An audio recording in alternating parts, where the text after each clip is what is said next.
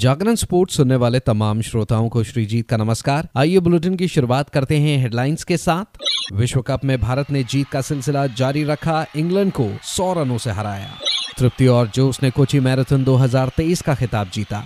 Bogdan Bobrov ने शीर्ष वरीयता प्राप्त चैपल को हराकर छठा आई टी एफ खिताब जीता। संजीत बधवार ने एम एफ एन तेरह में फेदरवेट खिताब बरकरार रखा। डैनियल मेदवेदेव ने सितसिपास को हराकर वियना फाइनल में किया प्रवेश।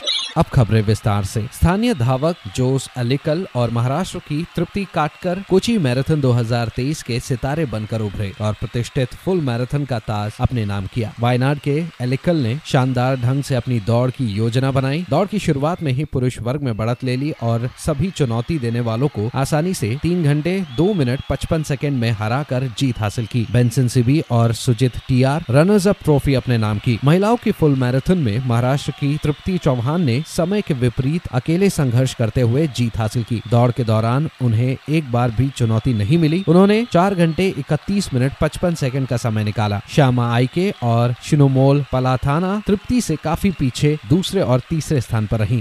बोगदान बोब्रोव ने फाइनल में शीर्ष वरीय संयुक्त राज्य अमेरिका के निक चैपल को सीधे सेटों में छह तीन सात छह से हराकर I T F Davangere open जीतकर अपने करियर की छठी आई टी एफ खिताबी जीत हासिल की। एक हफ्ते पहले ऐसी संभावना संदिग्ध लग रही थी और चैपल ने ही उन्हें खेलने के लिए राजी किया था। I T F Dharwad open के बाद बोब्रोव की तबीयत ठीक नहीं थी। उनके एक दोस्त और पिछले तीन हफ्तों से युगल जोड़ीदार चैपल ने उन्हें I T F Davangere open के मेजबान शहर आने के लिए राजी किया। छह दिन बाद दूसरे वरीयता प्राप्त बोब्रोव ने अपने युगल साथी को धन्यवाद दिया क्योंकि उन्होंने एकल खिताब जीतकर पंद्रह ए टी पी अंक हासिल करते हुए दो हजार एक सौ साठ अमेरिकी डॉलर का विजेता पुरस्कार हासिल किया। चैपल को उप विजेता के तौर पर बारह सौ बहत्तर अमेरिकी डॉलर के चेक से संतोष करना पड़ा।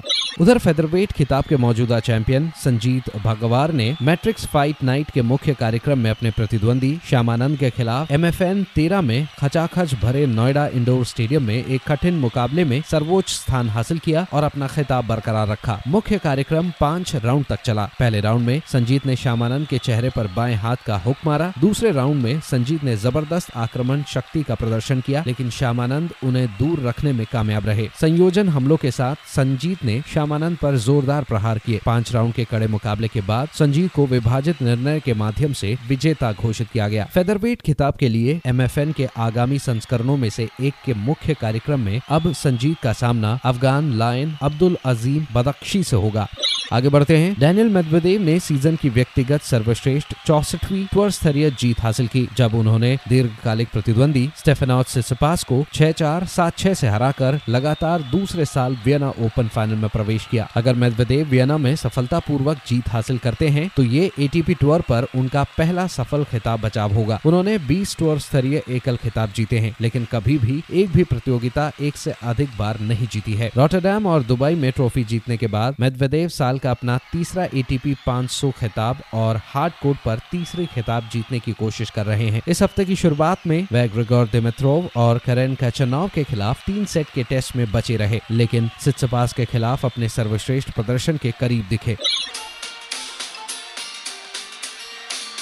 अब खबर विश्व कप दो हज़ार तेईस से। लखनऊ में खेले गए एक दिलचस्प मुकाबले में भारत ने अपने जीत के सिलसिले को जारी रखा और इंग्लैंड को सौ रनों से हराया। टॉस हारकर पहले बल्लेबाजी के लिए आमंत्रित की गई भारतीय टीम ने पचास ओवरों में नौ विकेट के नुकसान पर मात्र दो सौ उनतीस रन ही बनाए। जहां कप्तान रोहित शर्मा ने सर्वाधिक सत्तासी रनों का योगदान दिया तो वहीं सूर्य कुमार यादव उनचास और के एल राहुल उनतालीस रन बनाकर आउट हुए। इस मुकाबले में भारत की शुरुआत बेहद खराब रही। जहाँ शुभमन गिल नौ रन बनाकर तो वहीं विराट कोहली खाता खोले बगैर वापस चले गए। उम्मीद श्रेयस अयर पर थी लेकिन उन्होंने भी निराश किया और एक छोटी गेंद पर मार्कवुड के हाथों कैच आउट होकर वापस गए। तारीफ करनी होगी सूर्य कुमार यादव की जिन्होंने रोहित के आउट होने के बाद पारी को संभाला और टीम को दो सौ उनतीस तक लेके गए। उधर इंग्लैंड के लिए डेविड विली ने तीन सफलताएं हासिल की तो वहीं क्रिस वोक्स और आदिल राशिद ने दो दो विकेट हासिल किए। दो सौ तीस रनों के लक्ष्य का पीछा करने उतरी इंग्लैंड की टीम कुछ ज्यादा खास नहीं कर पाई और एक सौ उनतीस रन पर ऑल आउट हो गई। तारीफ करनी होगी भारतीय तेज गेंदबाज मोहम्मद शमी की, जिन्होंने चार सफलताएं हासिल की। उनके अलावा जसप्रीत बुमराह ने तीन विकेट लिए, तो वहीं कुलदीप यादव को दो विकेट मिला और रविंद्र जडेजा ने एक विकेट अपने नाम किया। इस मुकाबले में जबरदस्त बैटिंग करने वाले रोहित शर्मा को प्लेयर ऑफ द मैच पुरस्कार से नवाजा गया। तो इस जीत के साथ भारतीय टीम के बारह अंक हो गए हैं और वह अंक तालिका में शीर्ष पर है। तो वहीं दूसरे स्थान पर दक्षिण अफ्रीका की टीम, तीसरे स्थान पर न्यूजीलैंड और चौथे स्थान पर ऑस्ट्रेलियाई टीम है।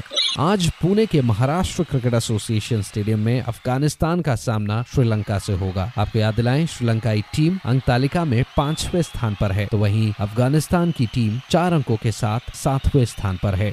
तो फिलहाल इस अपडेट में इतना ही। खबरों का सिलसिला जारी रहेगा जागरण डॉट कॉम पर, और हाँ, खेल जगत से जुड़ी तमाम बड़ी जानकारियों के लिए बने रहिए सिर्फ और सिर्फ जागरण डॉट कॉम पर। नमस्कार।